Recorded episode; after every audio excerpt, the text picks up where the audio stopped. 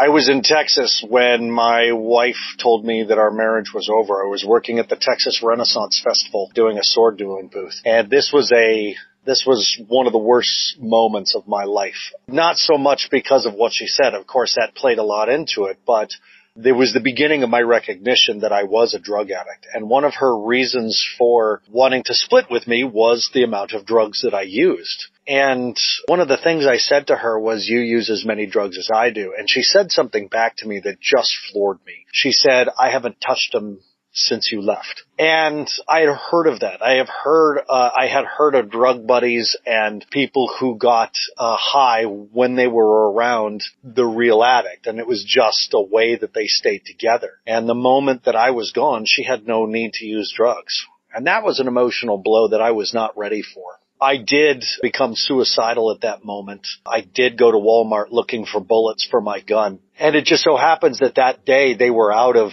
the bullet that I needed for my gun, which was odd and I consider now looking back pretty divine intervention because I had a gun that needed the most popular round in the world. And so it's an assumption that a Walmart in Texas would have that round, but they didn't and I'm still here. I lost custody of our daughter because of my drug use. I did get it back.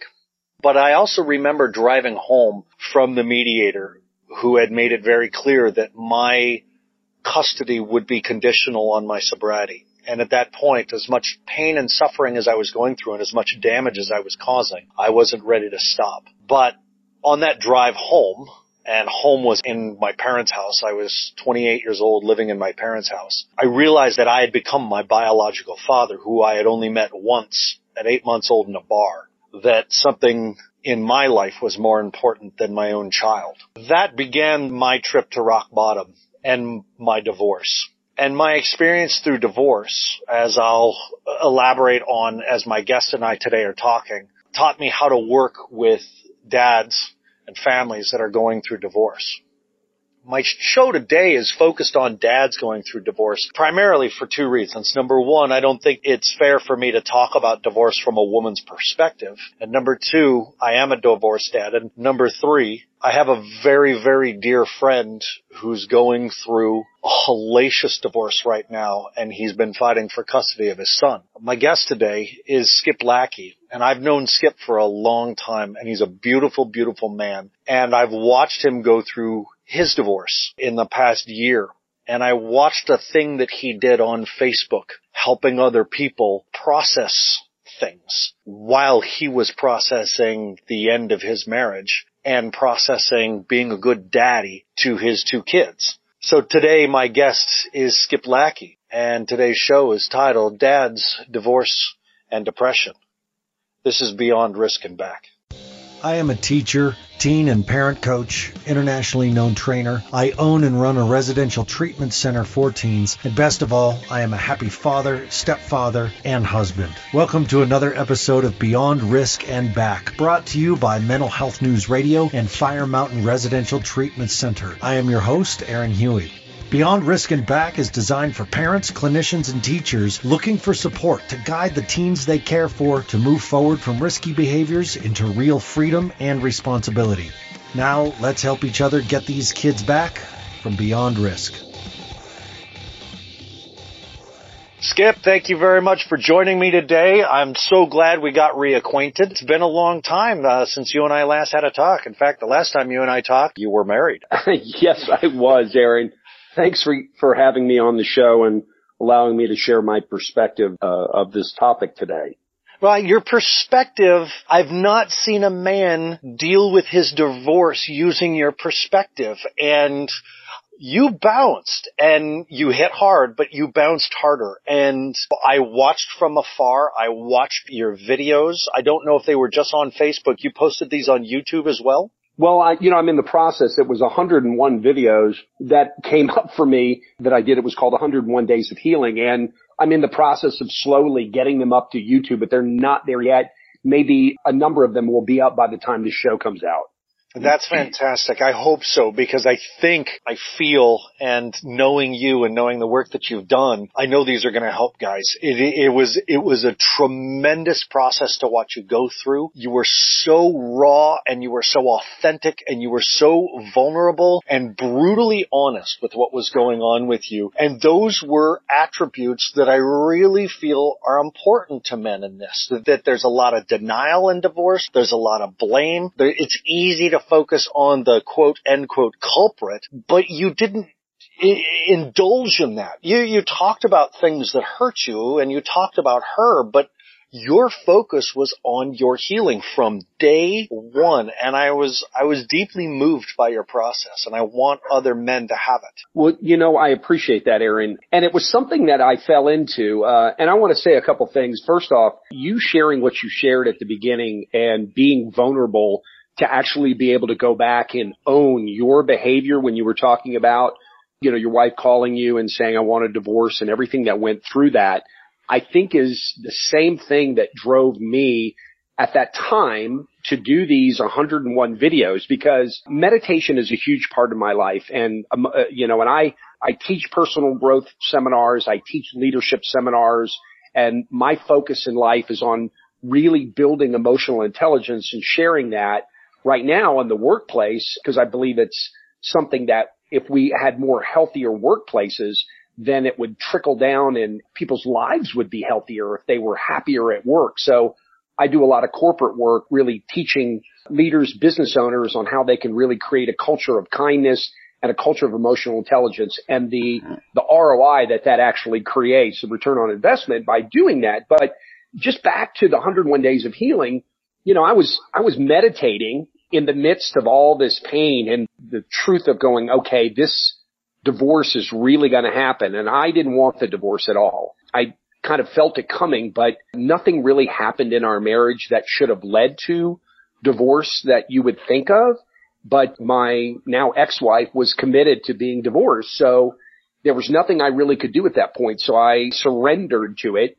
And one day when I was meditating, I was in the middle of the meditation and it came up for me that I was supposed to document this so that other people could realize that they didn't have to suffer in silence and they didn't have to go through, you know, as we talked about hitting rock bottom. I interviewed you for uh, one of my radio programs a long time ago and our subject was about hitting rock bottom. I don't know if you remember that, I do. but one of the things that it stuck with me when I was doing that interview with you is you said something to me that, you know, in hindsight is one of the reasons why I did what I did, which was you said, when my question was, you have to hit rock bottom. And you were like, absolutely not. And I was like, whoa, okay, this was a new concept because in the past, when I went through emotional upheaval, the only way that I could bounce was by hitting rock bottom. And so many men and women do this. And you said something, raise the floor to meet where yourself, where you're at right there. And don't go any further down. Just raise the bottom up to meet you and bounce off of that. It always stuck with me, Aaron. And so what I did was I said, what are the behaviors that I can do and how can I raise my floor so that I don't have to sink any lower because I'd had a, a split from an earlier relationship in my 30s. I'm in my mid 50s now and I did hit rock bottom. I ended up on the floor of my apartment two weeks not eating, not changing my clothes, not showering, not moving, not being able to move off the floor. And I, I'm not being facetious when I say I didn't move for two weeks and I went into a deep depression around this breakup because I lost myself. My idea was in my meditation is document this so that other people, as I said, would not have to suffer in silence. Cause so often men and women, it's not just men that do this, but we just go into our, you know, our sad, depressed, scary place arcade, whatever you want to call it. And we process in there by ourselves and those of us who talk about our process, which is, is me, very quickly wear our friends out. And our friends don't want to hear about it. You know, there's a, there's a couple things that, that I want to touch on that you brought up in that. Number one, first and foremost, for, for men and women who are listening, for professionals who are working with uh, counseling people or going through this or working with kids whose parents are going through this, the reoccurring theme that I'm seeing in every conversation I have with an expert is trauma takes place in isolation and healing takes place in community. That we find this place. You're on the floor of your apartment and you're alone. You haven't eaten and you're sinking in depression. I'm sitting in a, a camper in Texas and I have no contact with any family member and this aloneness. And I want to say, I think we are past the time where men get to use the excuse by saying, well, I was never taught how to communicate. Our whole world is based on communication right now. And rather than you know, as in your videos. And rather than taking those walks on your 101 days of healing, you took a walk, but you connected with a, community, albeit online and through video and through teaching. But there are people like you and I who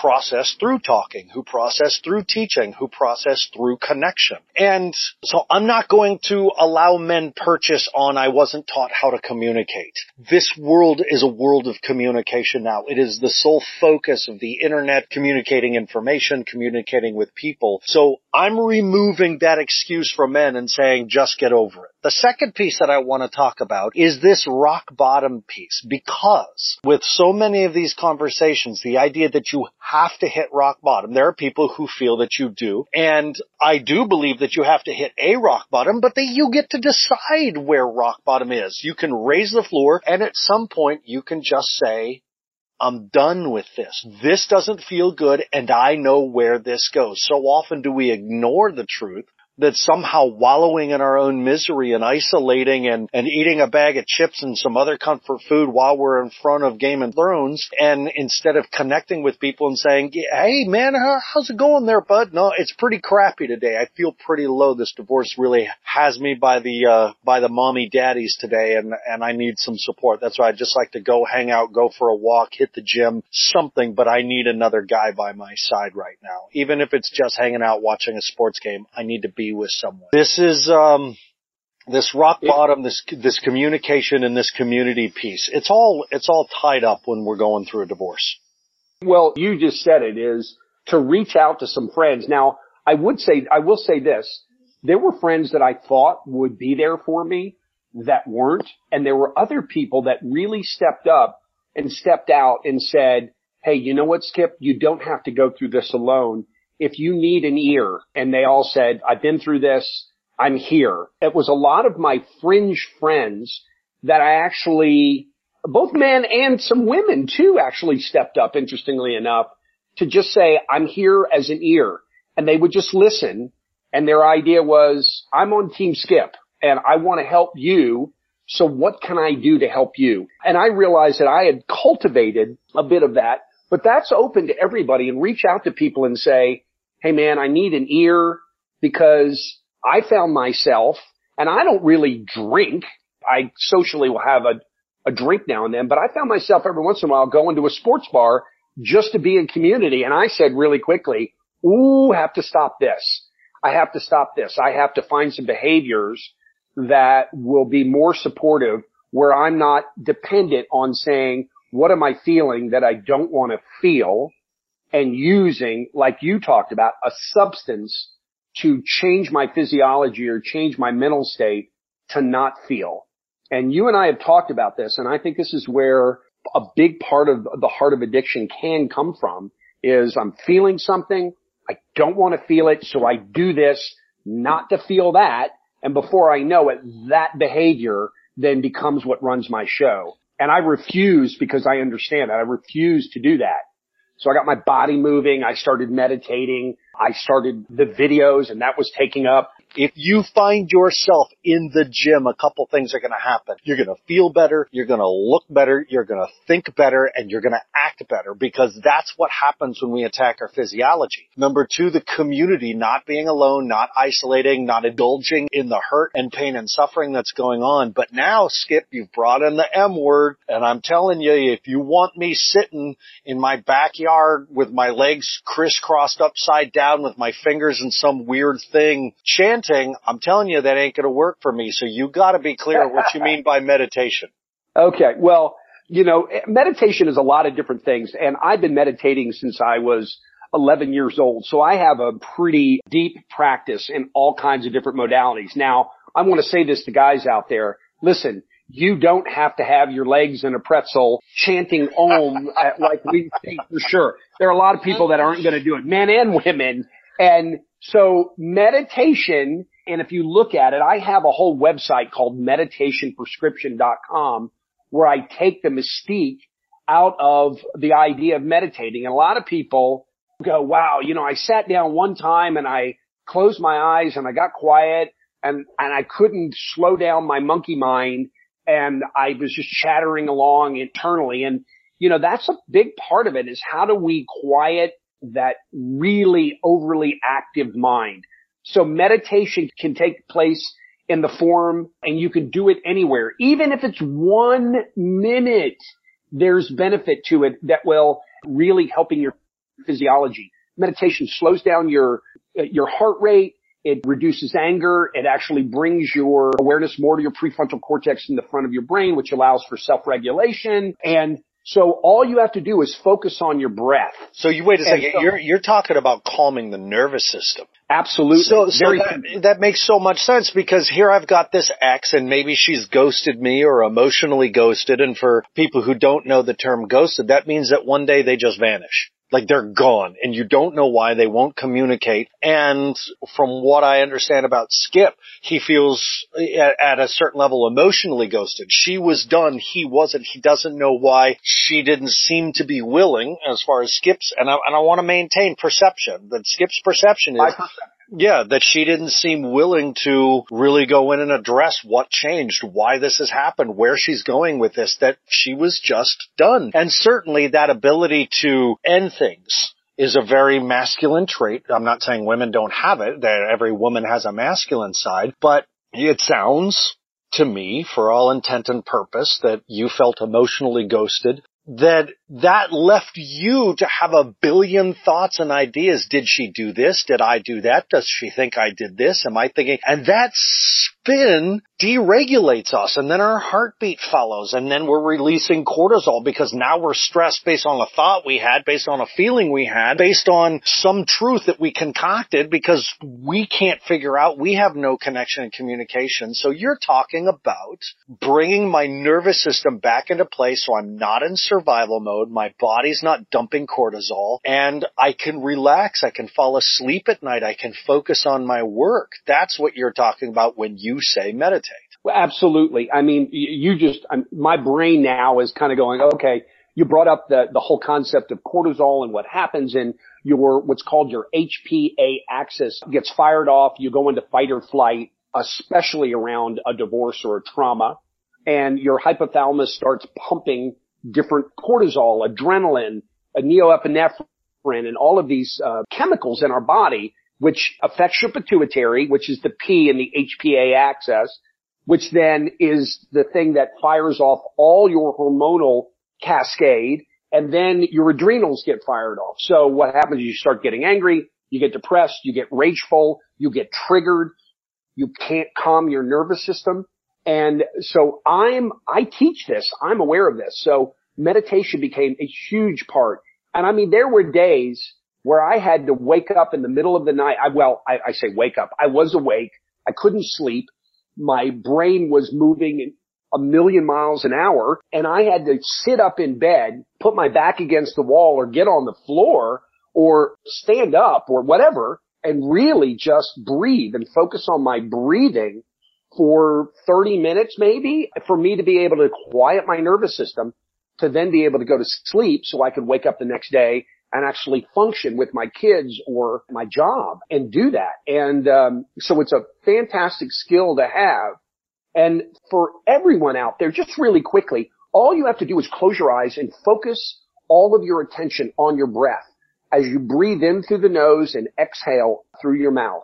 Just focus the attention, breathe in and exhale and just allow yourself to place all of your attention on your breath. And as you do that, you will start to, your, your nervous system will start to quiet because your brain will start to quiet down and you'll find it wandering and then you stop and say, okay, look, my, my mind's wandering and then place your attention back on your breath. And then as you exhale so that you then can come into self-regulation, which is part of developing emotional intelligence so that you don't get triggered.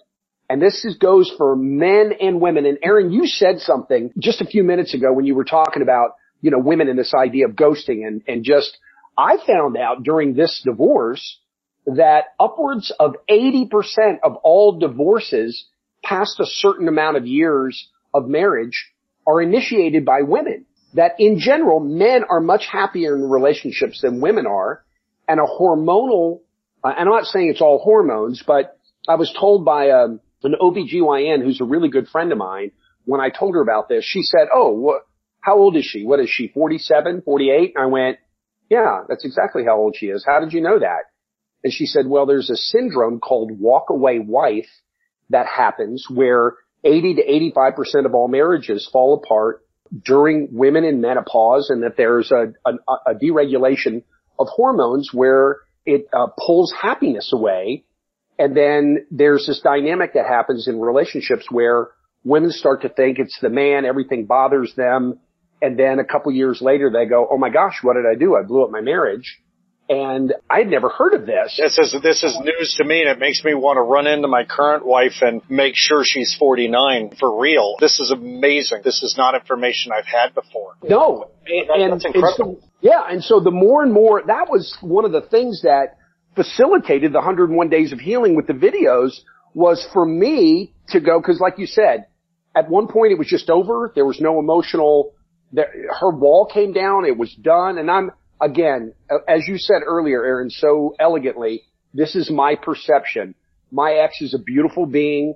She's going through what she's going through and it, and it really pisses her off when I say, I don't understand why we ended up divorcing because that was, that's my family of origin pattern. Sure. And I, there's stay gotta, together. There's got to be a, that level of belief, uh, especially on uh, the feminine aspects part, that the the masculine is just clueless. We're complacent, and and certainly, and, and I say that because that's that's a that's also a common belief if we've been married for, you know, a certain length of time and we think, oh, so this is what I have to do to have a successful marriage because for all I can see, this is going great, but she's got desires that aren't being fulfilled. She's got dreams that aren't being fulfilled. I truly believe that women fall in love with men's potential, not necessarily the man themselves, but, but that women have an innate ability to look at a man and say, that's a guy who can change the world. And because of this, and that's, that's where the whole bad boy, like, like being attracted to the bad boy is there the amount of energy they possess and the amount of life force energy that they possess. And when a man becomes complacent, maybe he's getting tired in his job and his, his body starts to have some aches and pains, so he's not as adventurous as he used to be, and he starts getting you know, into that space where he's hitting stride versus that, that constant upward push that she's saying, hmm, maybe it's not. And, and let's be honest, some men can be assholes, men can have affairs, men can be completely incommunicado emotionally because mm-hmm. they weren't shown how to be it. So I'm not trying to excuse anything, but I'm coming back to this, and I'm bringing this back around because so far we've hit having a community, getting our physiology involved, and now we've talked about quieting the mind, this meditative piece, regulating our nervous system. And I promise all the listeners, we will be talking about kids and how divorce can create kids at risk, but better, how to avoid at-risk behaviors in kids by how we parent when we're going through a divorce. But you've brought in this emotional intelligence through regulating the mind and now you're bringing up the next topic is this brutal truth. And part of the brutal truth is men taking this moment to actually consider the origins of this failed marriage. And that's in the self, that's in the family. You said family of origin. We're going to discuss that. But there's a brutal honesty that if we're, and, and brutal honesty works two ways. It's the, you can call it self-blame. I gotta look at myself. I gotta look at myself. Yes, you do, but you've also got to look at what you were trained to do as an adult eh, by being a child and being raised or not raised by certain family members. By the, eh, the this is this is very real, this family of origin. So explain family of origin. Explain the, the brutal truth of what we were raised with and how it affects our marriage. I want to say, before you do that, I believe in my heart every relationship we are in is an opportunity to reconcile the prime relationship, the primary relationship, which is with our parents or not with our parents because we're adopted, because there's a divorce and a missing parent, something like that. You, and expressing brutal truth, you have a missing parent. And so tell me about your family of origin and how it affected your marriage. The family of origin, the concept of family of origin patterns really looks at saying, if I go back and I'm in pure self-awareness, which is an emotional intelligence skill, one of the most important, is to just be in awareness. And you mentioned self-blame. We can beat ourselves up or we can say, look, this is what was true for me. This is my perception of it. And so when we start to own that, you know, when you mentioned that we're trying to heal relationships with our parents, yes. And more importantly, that's a reflection of healing our relationship with ourself and what that looks like. So the family of origin pattern is to look back and say, Hey, let's look at mom and what mom's behaviors were and what her emotional state was and how she was raised by her parents. And let's look at dad and his emotional state, his behaviors, how he was raised by his parents and then the dynamic that got created in their marriage that I learned because, you know, there's this thing about brainwave speeds up until you're about age 12, the end of your 12th year, your brainwave speeds are so slow, you're basically in a trance, in a hypnotic trance. So everything that you saw, heard, you know, experienced, smelled, tasted, everything goes into your unconscious and it creates this deep unconscious level of, I want to say, it's not necessarily true, a cesspool of you know, confusing emotions and situations that then as an adult you're trying to make sense of. And the older I get, the more I realize that my behaviors that are being triggered that are coming out are very much like my father's. And my father had a really good upbringing, but he was an angry man. My dad was killed when I was 23 in a Delta plane crash. So I had dealt with a really angry father who was in and out of the relationship with my mother. And so the dynamic was my dad would leave for long periods of time and then he would come back and there was this dynamic that my parents would fight and they would stay together though. And they never divorced, although they were on the verge of it a number of times, but it always got worked out.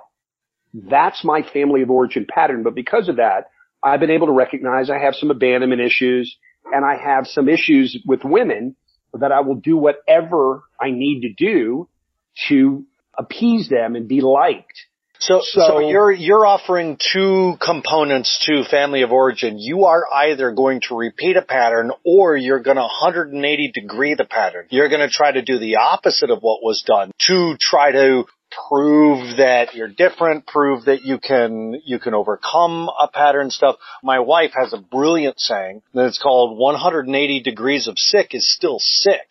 So if our, if our reaction to our parenting, to our family of origin dynamic is pure compensation in 180 degrees the other way, uh, it's, it's, could still be sick. 180 degrees of sick is still sick. So somewhere in the middle is the happy ground of, I'm having these feelings of abandonment. I try to work everything out. You know, somewhere in the middle, I gotta know it's not about me. It is over. I am okay being alone and I'm going to try to put this back together because I still see value in a relationship with this person, whether it's as a parenting partner or just as a friend because we've shared so many deep and darks together. So I see you talking about two different compensations. I'm going to do the same thing and repeat the pattern or I'm going to completely oppose the pattern. Neither of them sound that healthy. Well, you can have major blind spots if you, and like you said, I, eh, what, uh, what your Christine talks about, I call it a default choice, which is I'm never going to be like my dad was. So I'm going to go in this direction because I'm not doing that. And then we get down that path and all of a sudden we go, Oh crap. Why am I doing this? I'm doing, why? Oh, it's because I chose to put up a wall and say, I'm not going in that direction because that's how I was raised and that was that hurt me. Right. And so you're being pushed in a direction by saying, I'm not going in that direction. So you make these default choices and you're truly not at 100% choice. Right. Um, Yeah, right. So it's, um, again, it's a family of origin pattern. So with my, with my children and me being a father, I felt that my children at the time were, when we divorced were 11 and 7. So they're still pretty young and they're in that age where before self-consciousness kicks in. So I said to myself, I need to be as healthy as I possibly can right now so that my kids don't get that programming that I got from my parents and the situation that happened. So I started focusing on putting my attention on the kids and developing as good a relationship as I could with their mother. And we got into a pretty good, very quickly, a co-parenting dynamic that was working, but I had no relationship with her other than co-parenting. And I had to be okay with that. I tried to be friends. That's not what she wanted, you know, to be kind and caring. It's like, nope, there's no relationship, but we can be effective co-parents. And I think for me, as a dad, I hung my hat on the idea if my children will know that they are unconditionally loved and there's nothing that they could ever do that would push me away and that they could understand that I was always there for them if they had a question or a problem. And that's still a little bit of a challenge, you know, cause I'm having to deal with my stuff as they deal with theirs. They've really wonderfully been able to navigate this and be okay with everything because mom and I don't talk bad about them to each other. You know, we, you know, as things show up, we mention certain aspects, but it's not trying to rip the other parent. We don't send messages through each other, through the kids. We communicate on text and by email, which tends to be pretty cut and dry. But my thing is I want my children to know that they are unconditionally loved. And I tell them every day how much I love them and how much they mean to me. We've been able to, again, I put my body in motion with them and I take them on camping trips and little adventures here and there. We've put, gosh, I put over 5,000 miles on the car this summer, taking them different places and doing things with them so that we could have fun and create this environment where my kids and I have, you know, have our own little family unit as opposed to what it was before with mom. It's been very successful in that way. And my children know that they're loved to me, that's unbelievably important. So let's let's go over some of the rules. So I've written them down as you're talking them, so I want to reiterate them. Okay. I also want to say that when I got divorced, my ex made it very clear that she wanted to co-parent, that we had a lot of work to do. I was in total agreement, partly because uh, at the time I was very, I was in deep desperation around abandonment, and it was very clear to me, and with my parents' support as well, the importance of us working together for the health of our daughter. And my ex did a wonderful job. We had our ups and downs. We had our intimate moments and our aggressive moments. We had our tears and we had our hoarse voices from shouting at each other throughout the years as she went to go live her life and I began to establish mine as separate parents. And my daughter has had ups and downs from it. And everything that you just listed is exactly what both my ex and I did. Number one, hmm. the unconditional love. That was the first thing you said is making sure she understood parents can't divorce children. They can divorce the other parent, but that doesn't mean that they're not loved by both.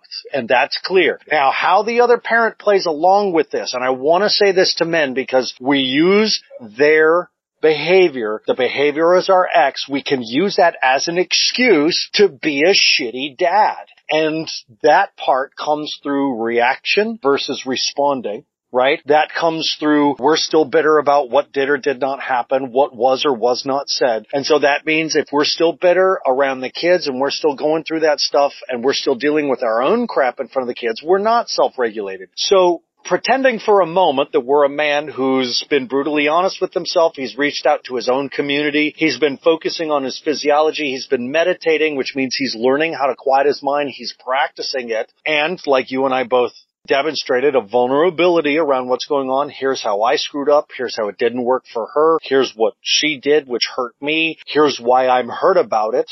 Now I can then look at the kid and say, you are unconditionally loved. Number two, you do not talk bad about the other parent to the children. I don't care how angry you are or how much they have hurt you. I will promise you and can unconditionally promise you if you badmouth the other parent, the kid will gravitate towards that other parent just out of defense of their love for that parent. It's a primal love and there's nothing you can do about it. So talking bad about the other parent will blow up in your face. Stop it, knock it off. Number three is you don't send messages through the kids. You do not communicate with the other parent through the kids. And I want to say messages include money. You do not give money to the kids to give to the other parent. I don't care if it's lunch money. I don't care if it's whatever. If you have to get a lawyer or something, if you got to do it person to person transfer, if there's a mediator who needs to handle the funds or the messages, do it, but do not send it through the kids because the kids will take on the role of the messenger and that's a crappy role for kids. The last thing you said, which harkens back to the first thing we have to do, is body in motion. You become active with these kids. When they go to dad's house, they do something. Dad, if you're exhausted from work and you are feeling like there's a lot to do and now you've got the kids for the weekend, you get out and you move with those kids. You go to the park. Being with dad means being active. It doesn't mean TV and video games. And dads, I know that's easy parenting. It's, it's copping out parenting though. You get active with those kids. You play board games at night. You read books, but during that day, that's the frisbee in the backyard or the park. It's, it's the, it's going to a sporting event with the kids. It's chopping wood and camping. It's do something, do something, become the active daddy. It is a powerful, powerful experience. And, and I skip you without you and I speaking about that. You and I have followed the same set of rules. And I can tell you if you maintain your course with your kids, that you'll have the relationship that I do with my daughter now and my ex is that I have a very close relationship. My daughter and I were very active together.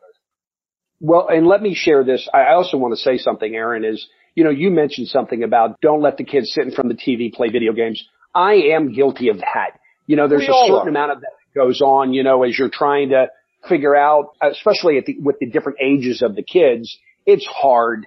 And I, I don't want dads to think that there's not going to be a certain amount of time. I, there is. And that's fair. I, that's very, very fair. certainly not the perfect parent by any means here, but you know, my, uh, this last weekend as we record this was around when the eclipse was and my kids did not want to go and I had campground figured out in the uh, totality zone and I said, no, we're going. and it was, it was pulling teeth to get them out the door. But once they got there, oh my God, they had such a good time and they were screaming, this is the best day of my life at the top of their lungs afterwards, you know, and, and those little moments you can, and you can't trade those. And that's, you know, that's the, one of the gifts that dads do have is we're there to create that, that environment for kids to really uh, step outside the, the little proverbial box and do some things that they might not normally do and, and give them an opportunity to experience a little risk, you know, healthy risk and motivate them and inspire them. That's our, that's our job as fathers and the older kids get, it's harder, you know, when they get to be that teenage years and they start pulling away. But I still think that's our, you know, you know, you said something earlier, Aaron, about women see the possibility in men. And I was just reading an article that said that what women are attracted to is not necessarily the bad boy image, but the idea of nonconformity. And the hmm. idea of nonconformity is what they find sexy and that men actually find that sexy in women. You would think that it, they would want somebody who would follow the rules, but that's an old sexist thinking.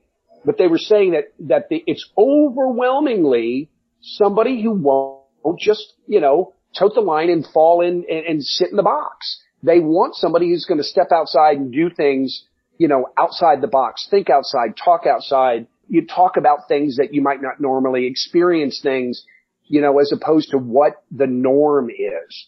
So when I read that, I was like, oh, of course. And right. that's kind of what life is about and about enjoying is about really being authentically yourself. And what does that mean?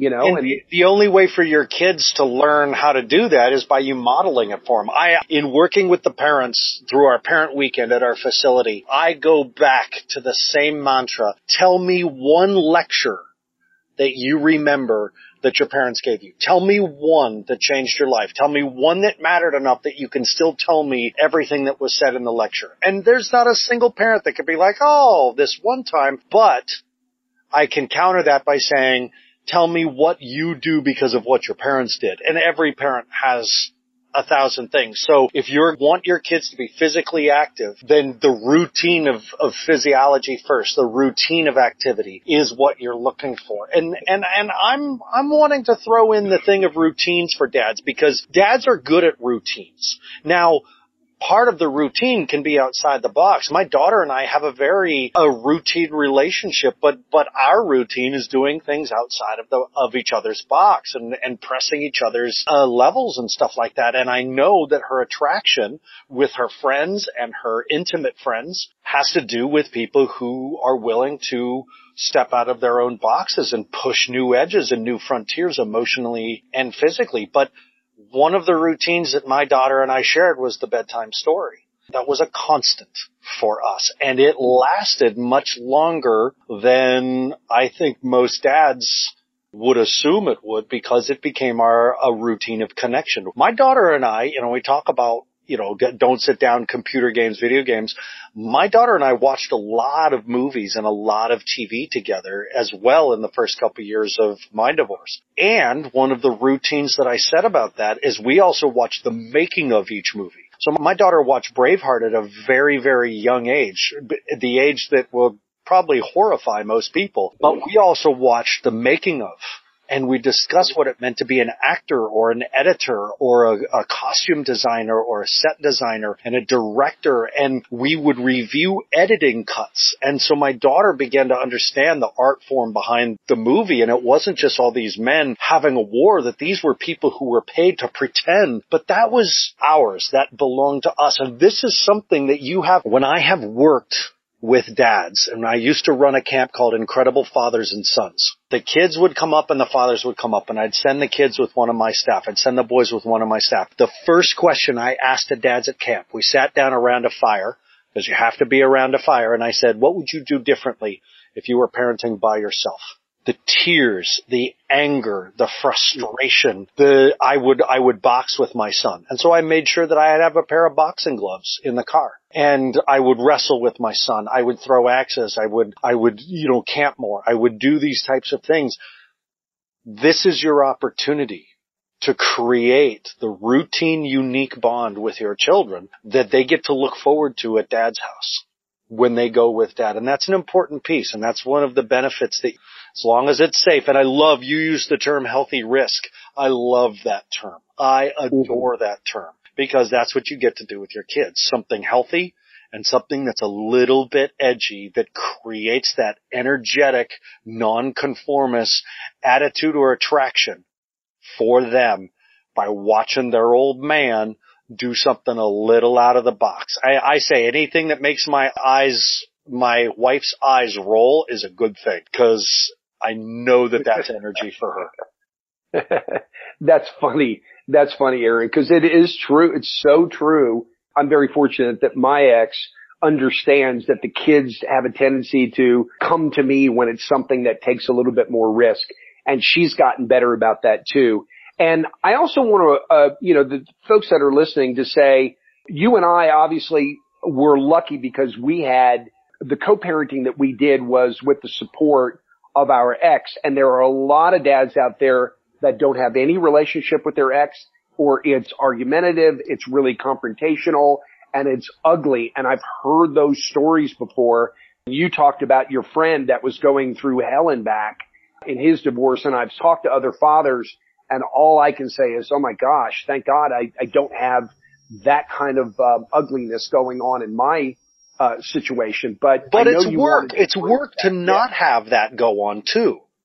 Yes, yes, and and and it can be like we were talking about the things that we're sharing, what we did, and how we really stepped up and said, "Look, I'm going to be this way." It allows the the the feminine to actually go, okay, here's the masculine stepping in and doing sometimes what I hope they would do in the relationship, but maybe they didn't, but now they are because they're having to be the mom and the dad, you know, when, when the children are at your house. You know, there's nothing wrong with there being rules at dad's house and rules at mom's house and just saying, Hey, you do that with your mother. We don't do that here. Or you don't do that with your mom. Well, some of that we do here unless there's an agreement, but that you're not going to do it at either house. You're not going to let the kids work against you.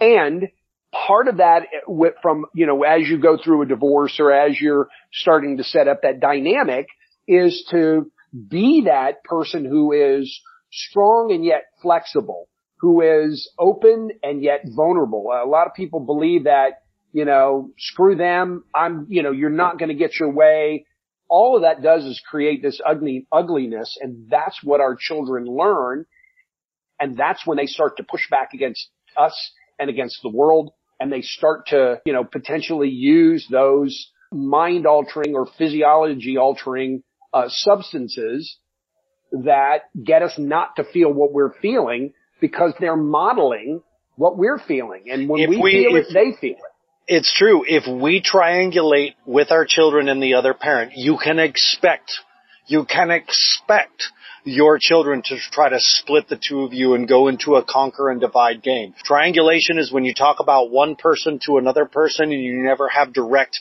confrontation or connection with the, the person you were talking about. You can't say it to your kids and not to your ex.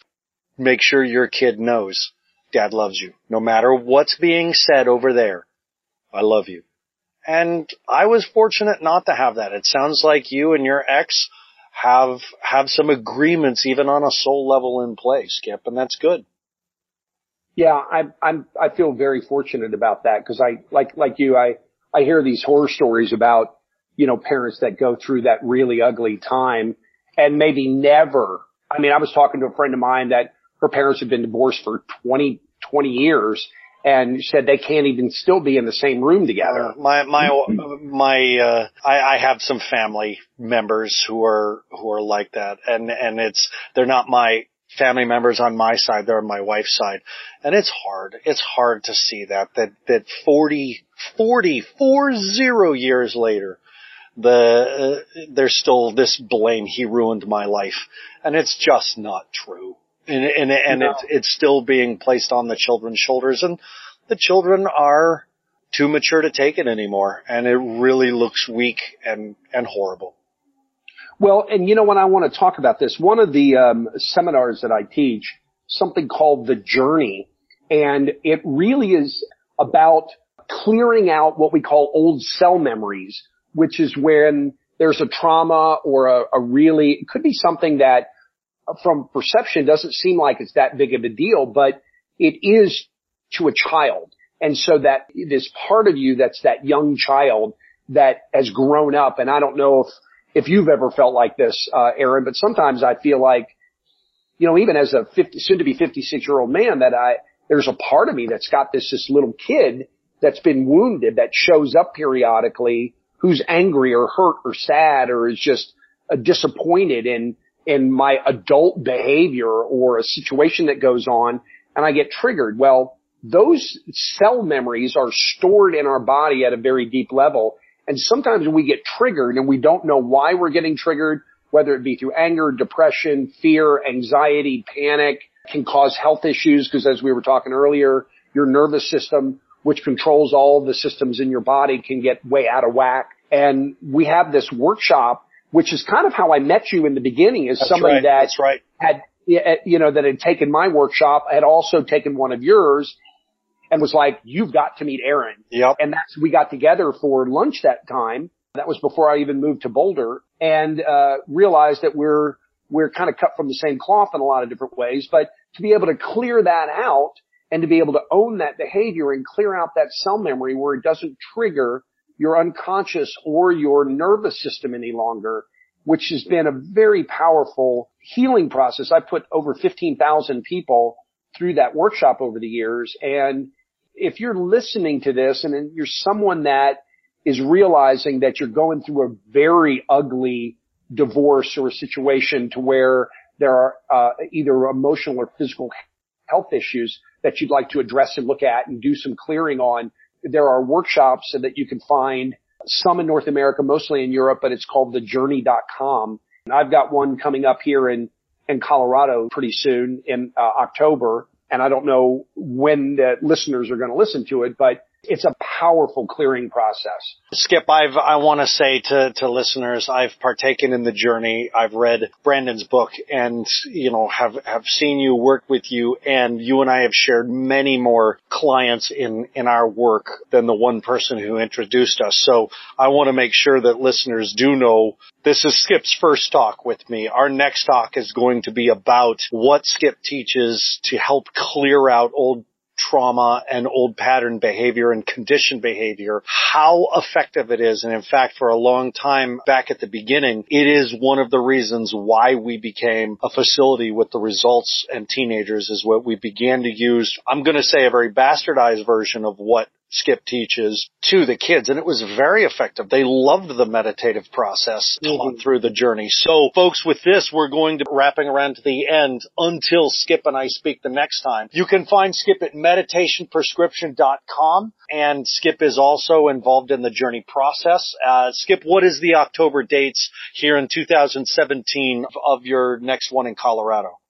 Yeah, it's going to be between Denver and Boulder in a small town called Lafayette and it's October 14th, 15th is a Saturday and Sunday. And then we have a third day for those people who want to really dive deep, learn the skills for themselves, for their kids, for their friends, family. That'll be the 16th. So it's the 14th through the 16th. And it's a really powerful awakening and healing process of uh, clearing away the past. And if anybody's interested, the best website to find me on is skiplackey.com. Lackey spelled L-A-C-K-E-Y. And my email is skip at skiplackey.com if anybody's interested.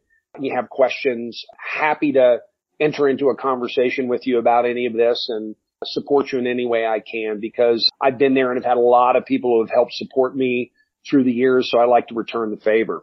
Awesome. So we got Skip at skiplackey.com is his email address. You got a lot of places. You can find him on Facebook. I know that I connect with him on Facebook. For the dads out there listening, I want to reiterate and say once again, be brutally honest with what's really going on. And, and you know what, what we mean by that. There are some things you got to take ownership of. This also means that there are things that have happened that extend beyond your lifetime and it, it runs deep in our psyche physiology first. You got to get your body back. You, you get your butt to the gym, get it outside, and you will notice the change that as your body changes, your mind's going to change. They said in Platoon, there was a line said, free your mind and your ass will follow. I say free your ass and your mind will follow. And then the meditative piece, quieting that mind, developing your emotional intelligence, let your kids know they're unconditionally loved. Don't talk bad about your ex. Don't send money or messages through them and get that body in motion with your kids. You have an opportunity to develop a new relationship with your kids based on how you think you should do things. Skip, I'm using this as an opportunity for you and I to, to grow closer, get reacquainted and spend more time together because it's been a long while. You and I have both gone through some major changes in our life. So I'm using this as uh, an opportunity to set up a mandate with you so we can re- reignite our bromance and, uh, and do some more work together. This really reminded me how simpatico we are. And so, uh, I'd love to spend more time with you and, uh, I will do my part to make that happen. I look forward to it, brother. I'm, you know, yeah, this has been awesome. And as always, anytime, you know, I learn from hearing what your perspective is and, and thank you so much for sharing and, and actually recapping and bringing focus around to what's really important. Thank you so much. Oh, It's my pleasure. Folks, as always, I want to thank Emily the engineer. I want to thank Maggie and I want to thank our boss goddess at Mental Health News Radio. I want to thank Kristen Walker. She's amazing and what she's put together this opportunity to remind everybody that mental health affects us all. And to the people listening to my podcast, here's our mantra. You take care of yourself first. You take care of your adult relationship second. You take care of the children third because in that way we do our best work for the children. This is Aaron Huey and Beyond Risk and Back. Thank you so much for listening and we'll talk again. Thank you for joining us at Beyond Risk and Back. Support for parents, clinicians, and teachers. Join us at beyondriskandback.com. You can download past episodes there. Visit Fire Mountain Residential Treatment Center's website for information, support, and continuing education trainings for parents and professionals at www.firemountainprograms.com. You can also connect with me directly on Facebook by searching at Beyond Risk and Back. You can also follow me on Twitter, catch me on YouTube, and join me here every week for another podcast. This is Aaron Huey saying, remember, take care of yourself first, your adult relationships second, and your children third, because in that way, we do our best work for the children. Thank you for listening, and we will talk again soon.